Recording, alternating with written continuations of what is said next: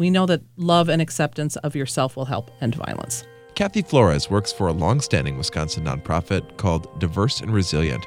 It's been around 20 years and helps young people from the LGBTQ community to live healthier lives. I work with the Anti Violence Program, which is focused on intimate partner violence, sexual assault, uh, hookup violence, and just any kind of violence that might be impacting LGBTQ individuals. It's a taxing job, but necessary. And she says nationwide, there has been a disturbing trend. In 2017, we had seen an 86% hike in anti LGBTQ homicides. And unfortunately for Kathy, she knows this trend personally. In March of last year, a very good friend of mine was murdered in Madison. His name is Drew Nesbitt. And he moved to Madison and he met a guy and uh, what for a possible hookup, one night hookup.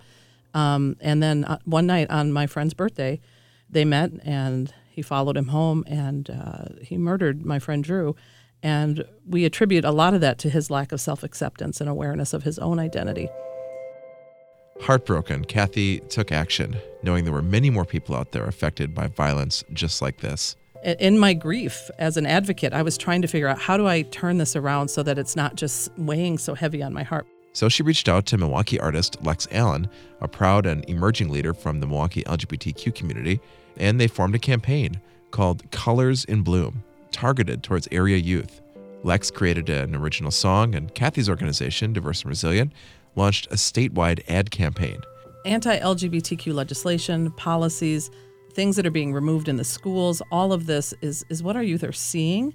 They're, they, and they're not seeing a lot of hope for growing up being gay or queer or trans. And so, what we hope to do is offer them that hope.